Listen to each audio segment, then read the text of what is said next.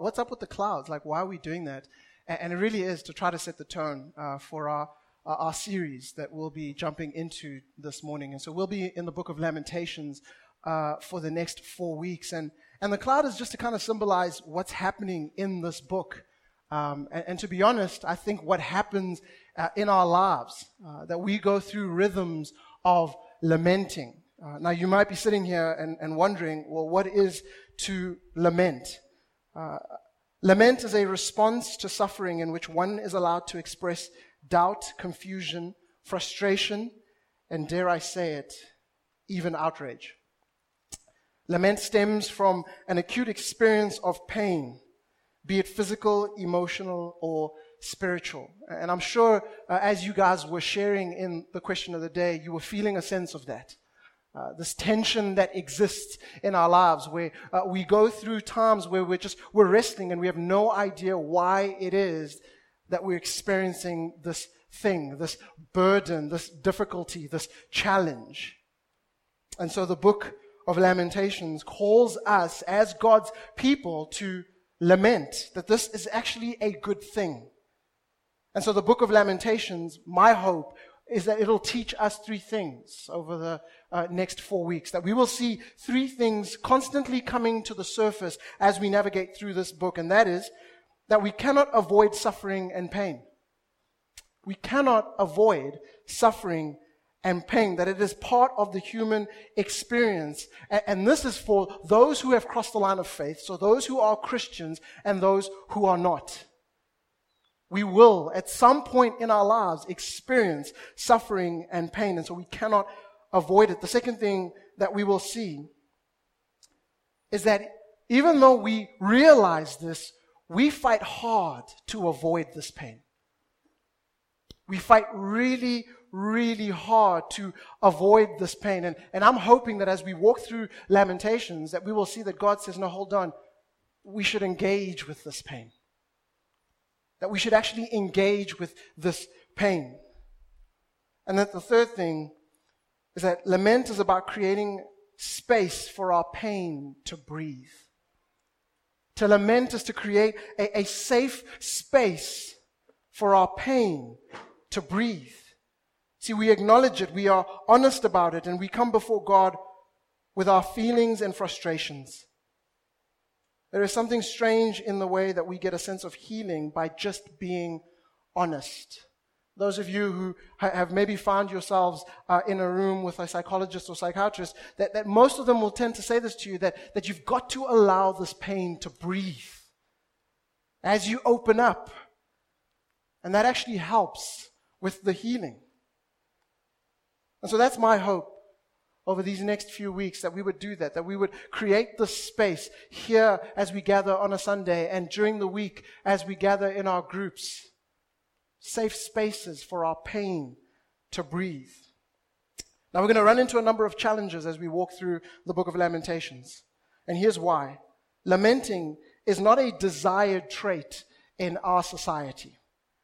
It's not something that, that people are like, hey, listen, this is what we should be doing especially in middle class South Africa.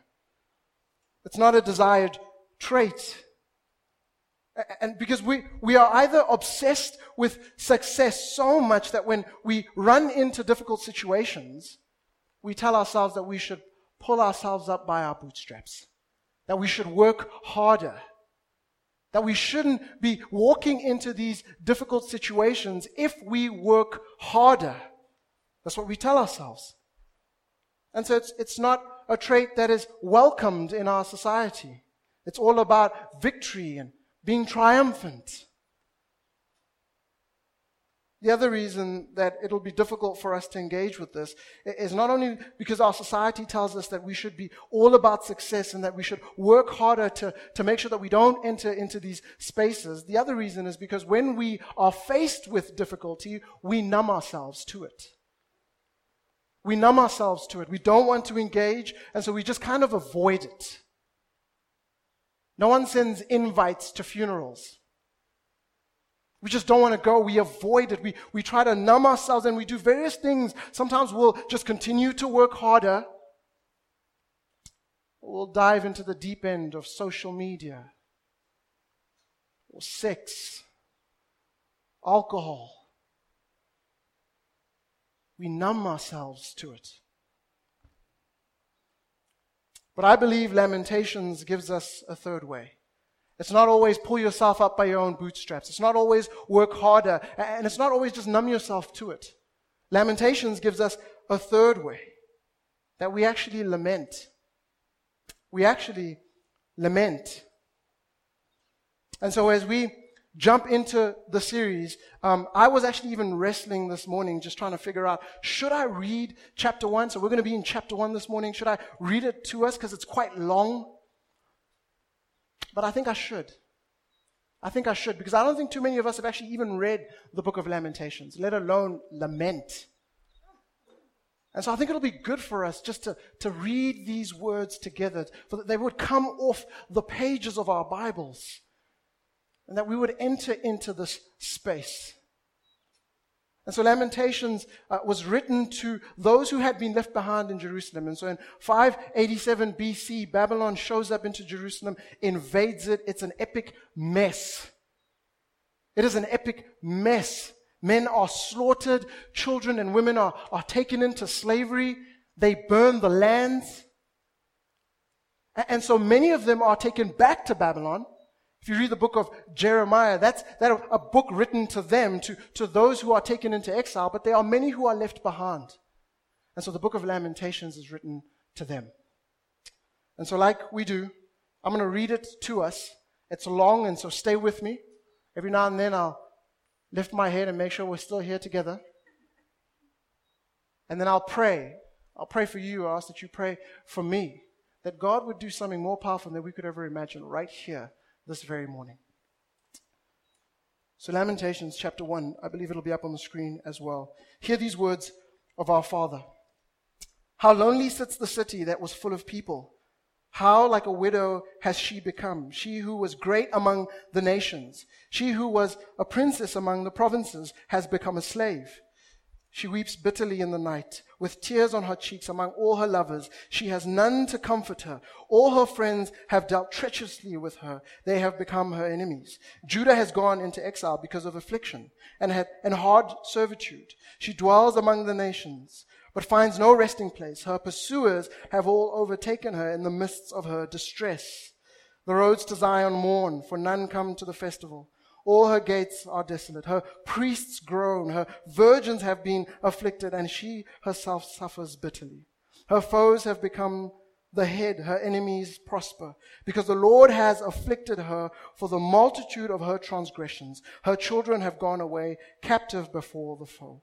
From the daughter of Zion, all her majesty has departed. Her princes have become like deer that find no pasture. They fled without strength before the pursuer. Jerusalem remembers in the days of her affliction and wandering all the precious things that were hers from days of old. When her people fell into the hand of the foe, and there was none to help her, her foes gloated over her, they mocked at her downfall. Jerusalem sinned grievously, therefore she became filthy. All who honored her despise her, for they have seen her nakedness. She herself groans and turns her face away. Her uncleanliness was her skirts. She took no thought of her future. Therefore, her fall is terrible. She has no comforter. O Lord, behold my affliction, for the enemy has triumphed. The enemy has stretched out his hands all over her precious things. For she has seen the nations enter her sanctuary, those whom you forbade, to enter your congregation. All her people groan as they search for bread. They trade their treasures for food to revive their strength. Look, O Lord, and see, for I am despised. Is it nothing to you? All who pass by, look and see if there's any sorrow like my sorrow, which has brought upon me, which the Lord inflicted on the day of his fierce anger. From on high he sent fire into my bones. He made it descend. He spread a net for my feet. He turned me back he has left me stunned, faint all the day long. My transgressions were bound into yoke. By his hand they were fastened together. They were set upon my neck. He caused my strength to fail. The Lord gave me into the hands of those whom I cannot withstand. The Lord rejected all my mighty men in my midst. He summoned an assembly against me to crush my young men. The Lord has trodden as in a winepress, the virgin daughter of Judah. For those things I weep. My eyes flow with tears. For a comforter is far from me, one to revive my spirit. My children are desolate, for the enemy has prevailed. Zion stretches out her hands, but there is none to comfort her. The Lord has commanded against Jacob that his neighbors should be his foes. Jerusalem has become a filthy thing among them. The Lord is in the right, for I have rebelled against his word. But hear, all you peoples, and see my suffering. My young women and my young men have gone into captivity. I called to my lovers, but they deceived me. My priests and elders perished in the city while they sought food to revive their strength. Look, O Lord, for I am in distress. My stomach churns, my heart is wrung within me, because I have been very rebellious. In the street the sword bereaves, in the house it is like death. They heard my groaning, yet there is no one to comfort me. All my enemies have heard of my trouble. They are glad that you have done it. You have brought the day you announced. Now let them be as I am. Let all their evil doing come before you and deal with them as you have dealt with me. Because all my transgressions, because of all my transgressions, for my groans are many and my heart is faint. Let's pray. Father, we come again to your word, um, asking that you would make it plain to us, that you would reveal yourself to us through it. That this is a difficult, difficult, difficult thing to wrestle with, that, that many of us, we try to avoid the difficult situations and the challenges that we face in our lives. And so I'm hoping that by the power of your Spirit, you would lead us to a place where we would have healthy rhythms of lament that we find ourselves in a society and in a context with many troubles. Many of us are uncertain about what will happen tomorrow, what will happen next week and next month and next year. And so, Lord, we come to you, crying out to you that you would do the work that only you can do. I pray against any distractions here this morning. I pray against the evil one whose desires are to steal, kill, and destroy. And so, Lord, it's to that end that I ask that you stand in my body, think through my mind, speak through my vocal cords, those things you'd have us know, say, and do. May the meditations of our hearts be acceptable in your sight. God, you are our King. You are our Redeemer. Would you have your way in this place this morning? In Jesus' beautiful name we pray. Amen. So Jeremiah writes the book of Lamentations chapter 1. If we were to look at the first seven verses, what Jeremiah is doing is he's basically just saying, hey guys, this is what happened. He's recapping the story. He's going, this is what happened. That we were once this, this thriving city, the city that was doing so well, that people wanted to come and live here. But now we are in ruins. We are in ruins. He sets the tone. He, he tells the story. But then he transitions in verse 8. He shifts from observation to evaluation. He goes from what to why. After explaining the what, he now tells us the why. In verse 8, he says, Jerusalem sinned grievously, therefore she became filthy. All who honored her despise her, for they have seen her nakedness.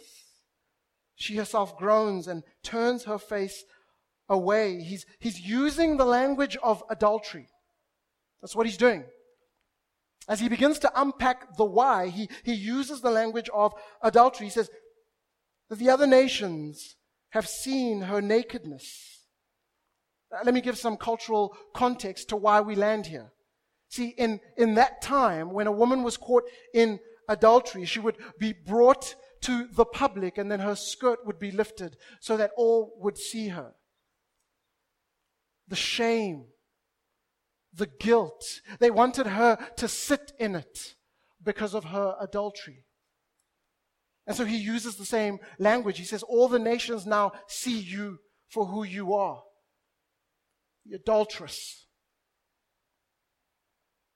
the root issue is that the people of God had given themselves to other lovers. They had given themselves to idolatry, the worshipping of other gods. That this is adultery. And the shame and the guilt that we are to read in Lamentations. Jeremiah wants to make sure that that is clear to us. The shame and the guilt. He continues in verse 9 with the Hebrew poetic imagery of this shame. Her uncleanliness was in her skirts. She took no thought of her future. Therefore, her fall is terrible. She has no comforter. O Lord, behold my affliction, for the enemy has triumphed. Now, out of hurt and shame, in verse 12, she speaks, and she being the city, she speaks by lamenting. See, in her lament, we see what a, a good friend of mine called Brandon Barker, he, he, he sees or he says that as we lament, when we look at lamenting, we should see five movements. Five movements. Five movements that inform our lamenting. Much like the five stages of grief. In lamenting, we have the five movements. Now, it's important that I call them movements and not steps. Movements, because they'll go in and out of one another in and out of one another, depending on where you are in your lamenting. And so, after telling us what, and then telling us why, the city laments. Five movements. The first one is that we recognize God's presence and role in suffering. We recognize God's presence and role in suffering. Verse 12 to 15. Is it nothing to you all who pass by? Look and see if there's any sorrow like my sorrow, which has brought upon me, which the Lord inflicted on the day of his fierce anger. From on high, he sent fire into my bones. He made it descend. He spread a net for my feet. He turned me back. He has left me stunned, faint all the day long. My transgressions were bound into a yoke. By his hand they were fastened. Together they set upon my neck. He caused my strength to fail. The Lord gave me into the hands of those whom I cannot withstand. The Lord rejected all my mighty men in the midst. He summoned an assembly against me to crush my young men. The Lord has trodden as in a winepress the virgin daughter of Judah. Did you notice that he did this. He did this. He did this.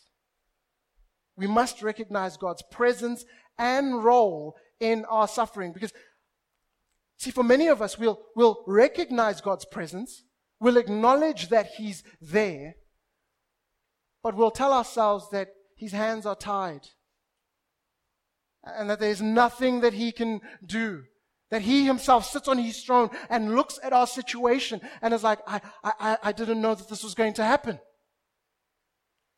I'm in shock, just as you are in shock. That is how we see God, but, but the scriptures tell us differently.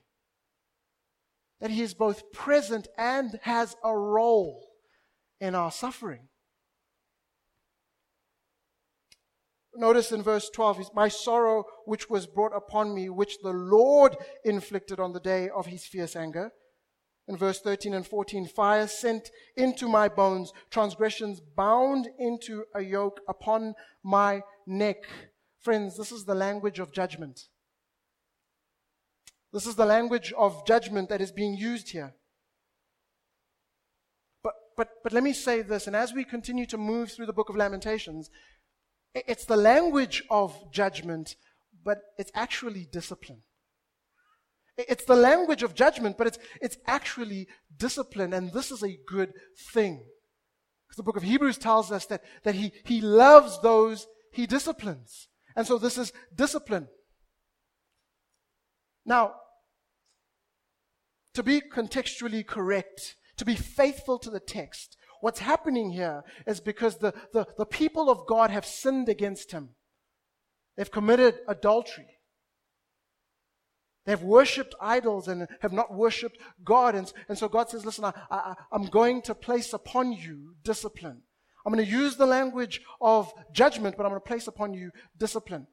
The danger, the danger for us here is to go, okay, now let me think.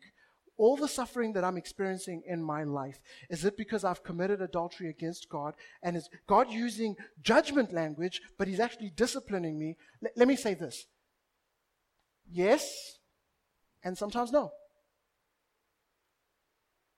That, yes, sometimes in our lives, when we sin against God, He, he will allow suffering in our lives as a form of discipline. That we would get to a point, as we will see in a moment, where we will go, hold on, what on earth am I doing?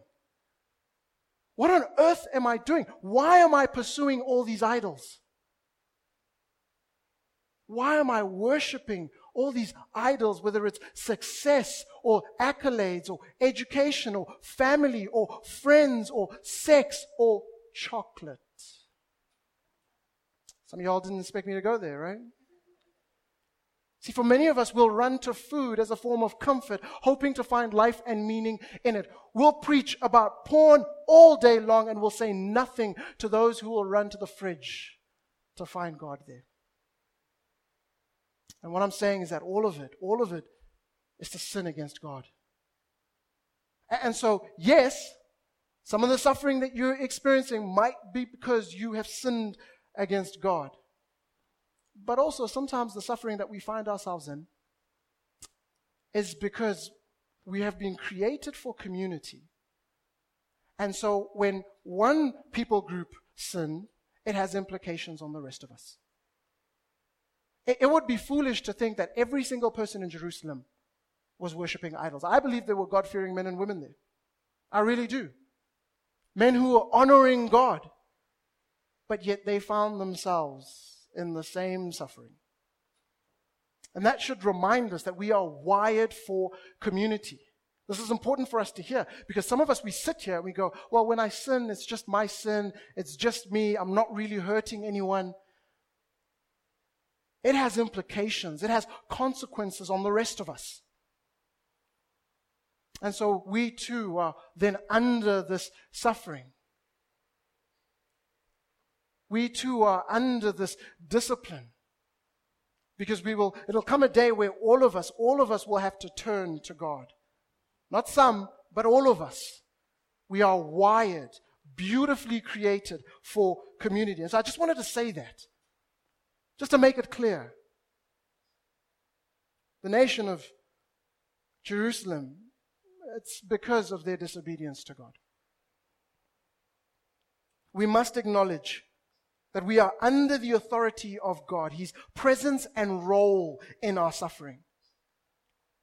But this is challenging, like I've said, this is challenging for us to believe to believe that, that God has a presence and a role in our suffering. It's really hard for us to believe this. And, and here's why. Society tells us that we are made to succeed in everything that we do. I've alluded to this already. That failure is no option. And if failure is no option, then suffering is a complete no go area. We are to be triumphant. Right? We are to be triumphant. This is why we work so hard, late nights, early mornings. It's all about the grind. And so, if you suffer, society tells us that it's your own fault. It's because you didn't work hard enough. We have this culture of triumphalism. I don't know if that's a word, but uh, it is now. All right, so insert it in your mind. It's a word we'll be using throughout the series. We have a culture of triumphalism. So therefore, God, God cannot allow this suffering to happen. And we'll go, yes, yes, yes, we understand that Jesus had to suffer. We, we, we understand that. But he suffered so that I might be triumphant. That's the logic. And while that is true, in our salvation. Hear me? While that is true in our salvation, it is completely different in our sanctification. Let me unpack that. So Jesus had to suffer, nailed to the cross, stepped into our place, bore the wrath of God, so that we might be reconciled back to the Father. And the direct implication to that is reconciled to one another. For the purposes of our salvation, Jesus had to suffer. And so once you are saved, you are saved. Your positional standing is one of victory. Your positional standing is one of victory. Your identity is found in Christ, who is victorious. So we are triumphant.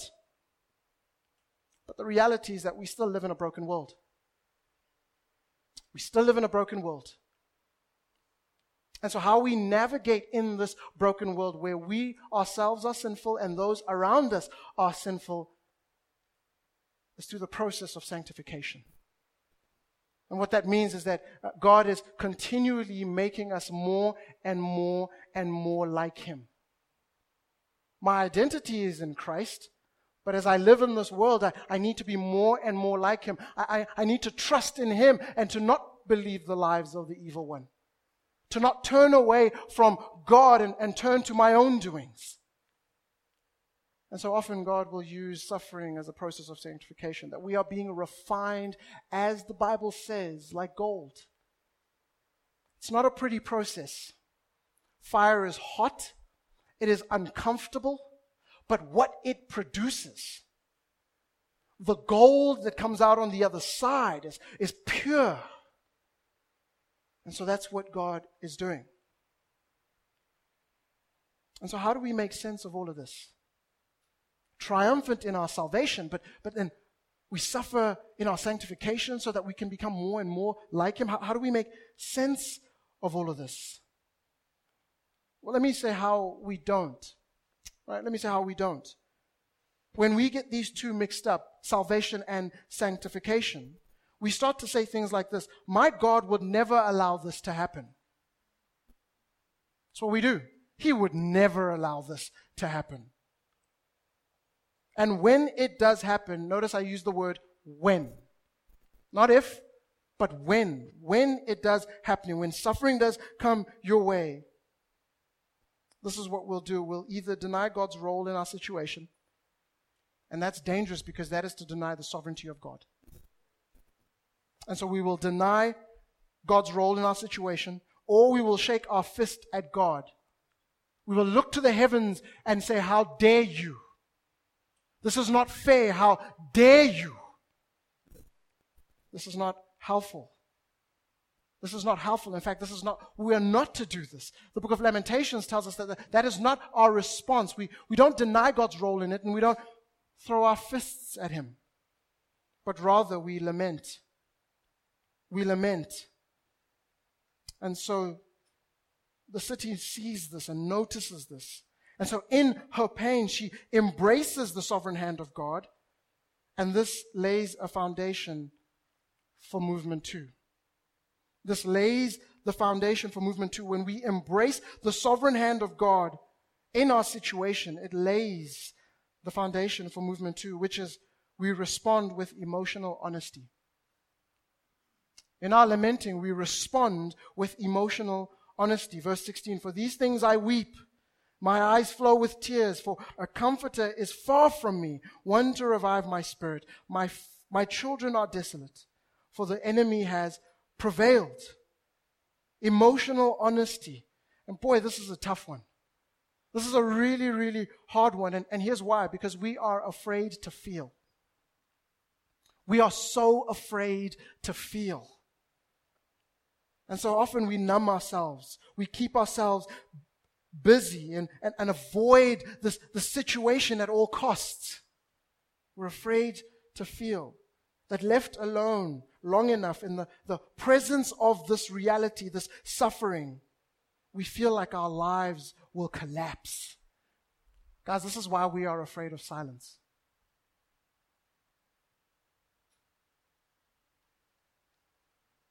Because in our silence, it forces us to actually look at the situation. It forces us to realize that we live in a broken world where you and I are sinful, where we make bad decisions. Though we want to keep our eyes focused on Him, the author and perfecter of our faith, we believe the lies of the evil one. And so we keep ourselves busy so that we don't feel, so that we don't get to that point where, where we just are confronted with this reality and now we weep. We do this with everything. We look at the brokenness of the world and then we, we close our eyes or we turn away. We do this in our cars, driving down the road. And we see the street kids on every single corner. We do what I call the look away. I see it all the time. I used to do it.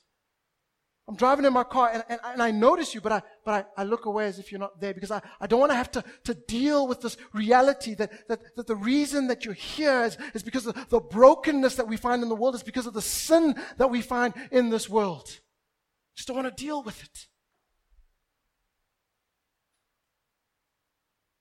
We've got to find ourselves in movement too. Just like this city did. Emotional honesty. And it's okay. It's okay if our lives collapse.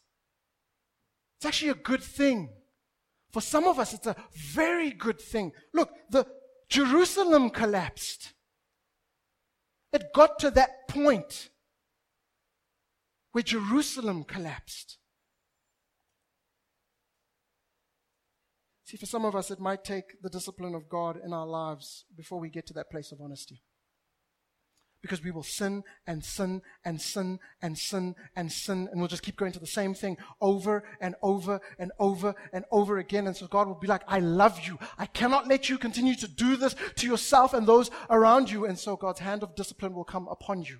Some of us need that so that we can get up to a place of honesty honesty where we go, I keep running to these things and I'm not going to find life and meaning in them.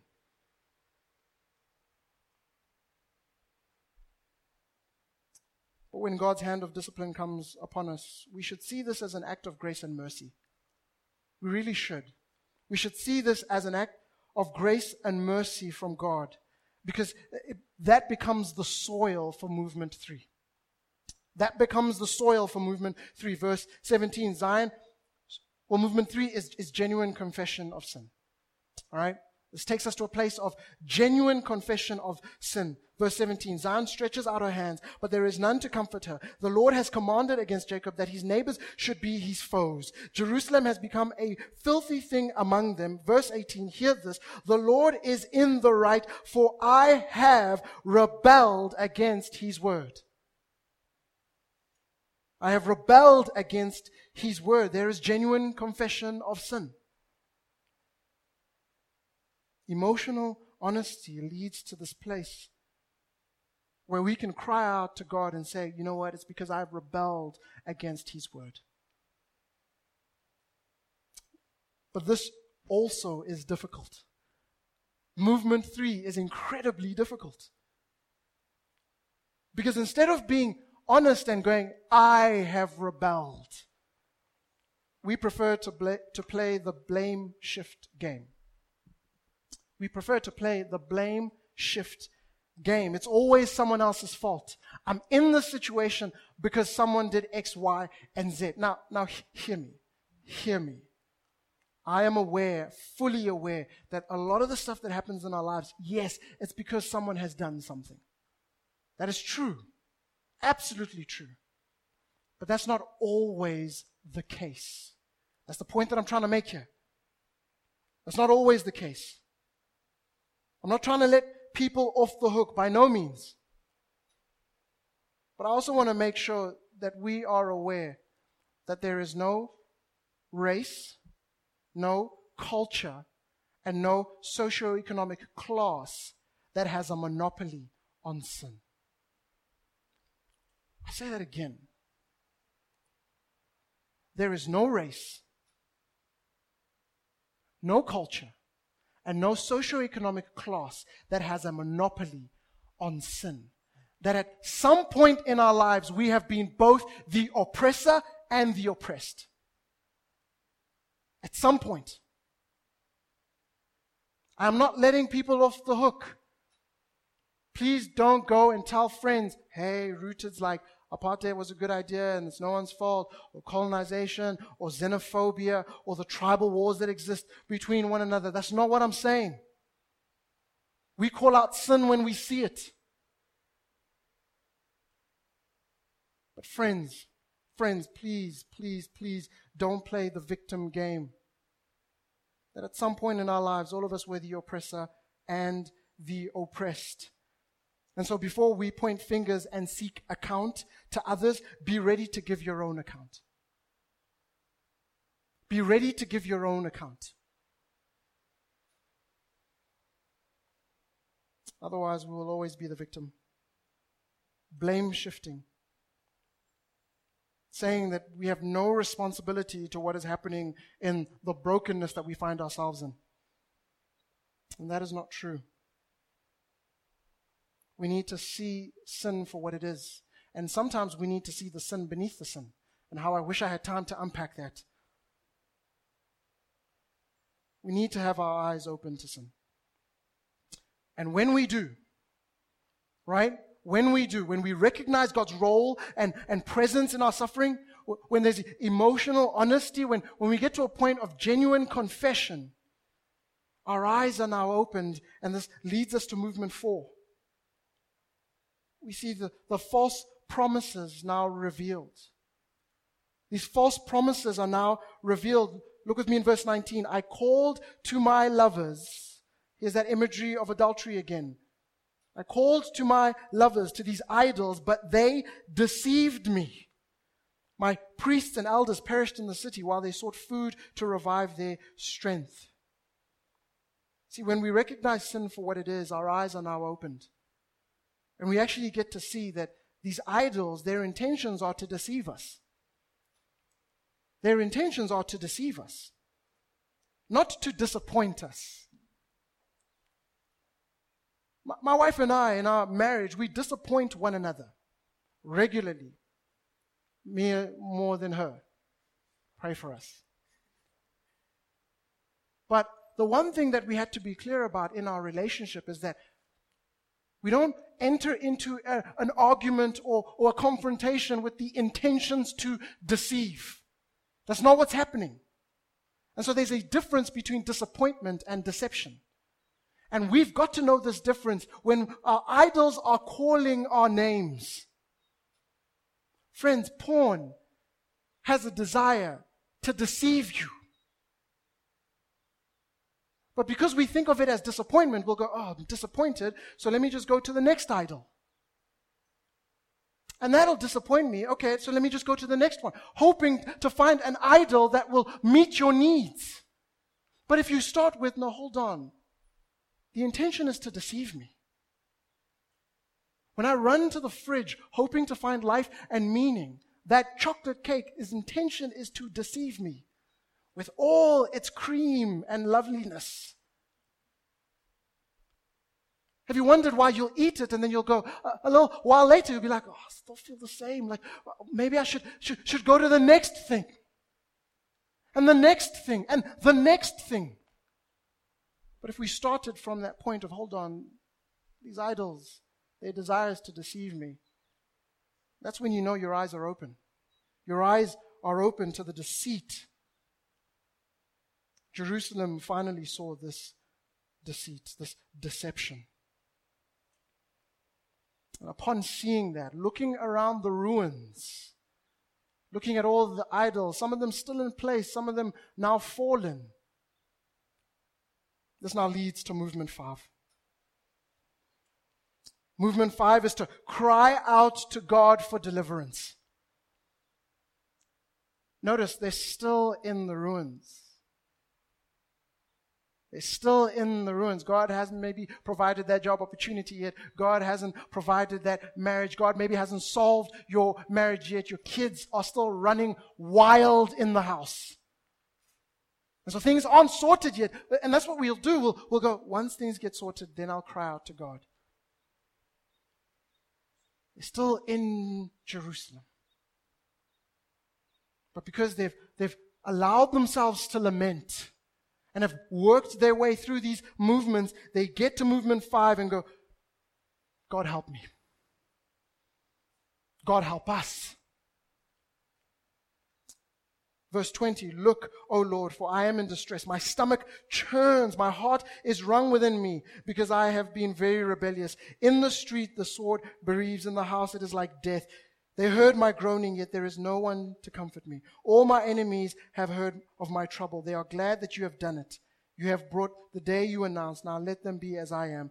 Let all their evil doing come before you and deal with them as you have dealt with me. Because of my transgressions, for my groans are many and my heart is faint. We cry out to God for deliverance, for escape, for liberation, for relief, for rescue. That He would rescue us from ourselves. From ourselves. That we are in desperate need of a Savior. And so I find myself at the end of my rope. My resources aren't enough. My intellect isn't enough. My connections aren't enough. And it feels like that right now in South Africa. Friends, it does. It feels like it, doesn't it? And so we cry out to God. Instead of pointing fingers and typing on social media. we cry out to God that He would rescue us from ourselves. This is what it means to lament, friends. And as we walk through the book of Lamentations, my hope is that you would see that over and over and over and over again. The, the, the, five movements that maybe you would begin to put them into practice into your own lives. Movement one, that we recognize God's presence and role in our suffering. Movement two, that that leads to emotional honesty. Movement three, that there would be a genuine confession of sin, your sin, your sin. And that that would lead to our sin. And as that happens, that we would see these false promises revealed. That all these idols would have no more power over us. Because we know, we know that their desires are to steal, kill, and destroy. And then that would lead us to a point where we cry out to God. That we see Him as the, the only true God, the only one that can rescue us. Not legislation, not economic reform, some of us are holding on to December. We're, we're, going, that, that is what's going to save us. It's whatever the ANC decides. Gosh, I hope they make a good decision. And I do. I hope they make a good decision. But I'm not holding on to that, going, that's what's going to save us. We cry out to God for deliverance.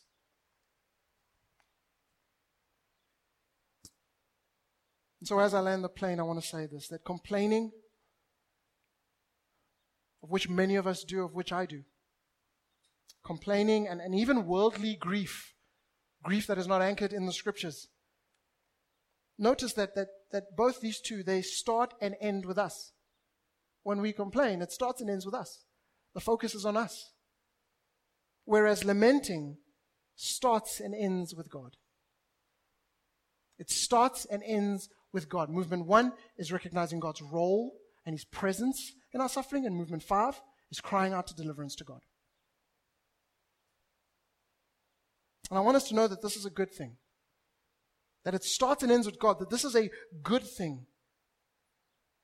And my hope is that as we navigate through the book of Lamentations, that we would see how good God is. So that when we navigate through this broken world with all its complexities and all its difficulties, we might find hope.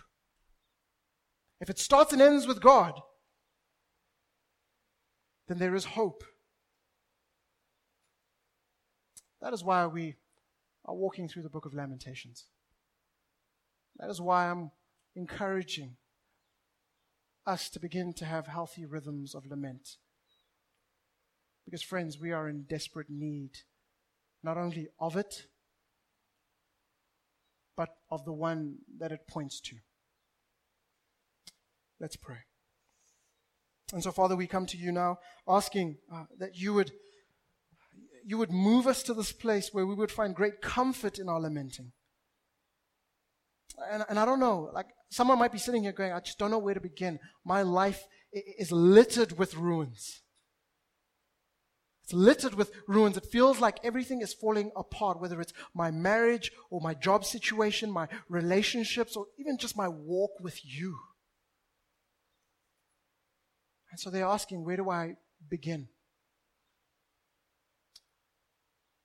Father, help us to see that you have given us community so that we might not walk through this alone. I think for some of us, that's where we need to start to not live in isolation, to not feel like I have to go through this by myself, to, to not show up to times like this with a face that says, I've got everything together. Well, beneath the surface, everything is falling apart. Help us to see that community is good for us. And as we walk through community, that we would recognize your presence and your role in everything that is happening, that you are sovereign, that you are seated on your throne, that you have not taken a bathroom break, that you're not looking at our situation and wondering what is going on, that you are intimately engaged. And that would be the starting point as we begin to navigate through whatever challenge and difficulties that we face. And so, Father, we need you. Help us, guide us. It's in your beautiful name we pray. Amen.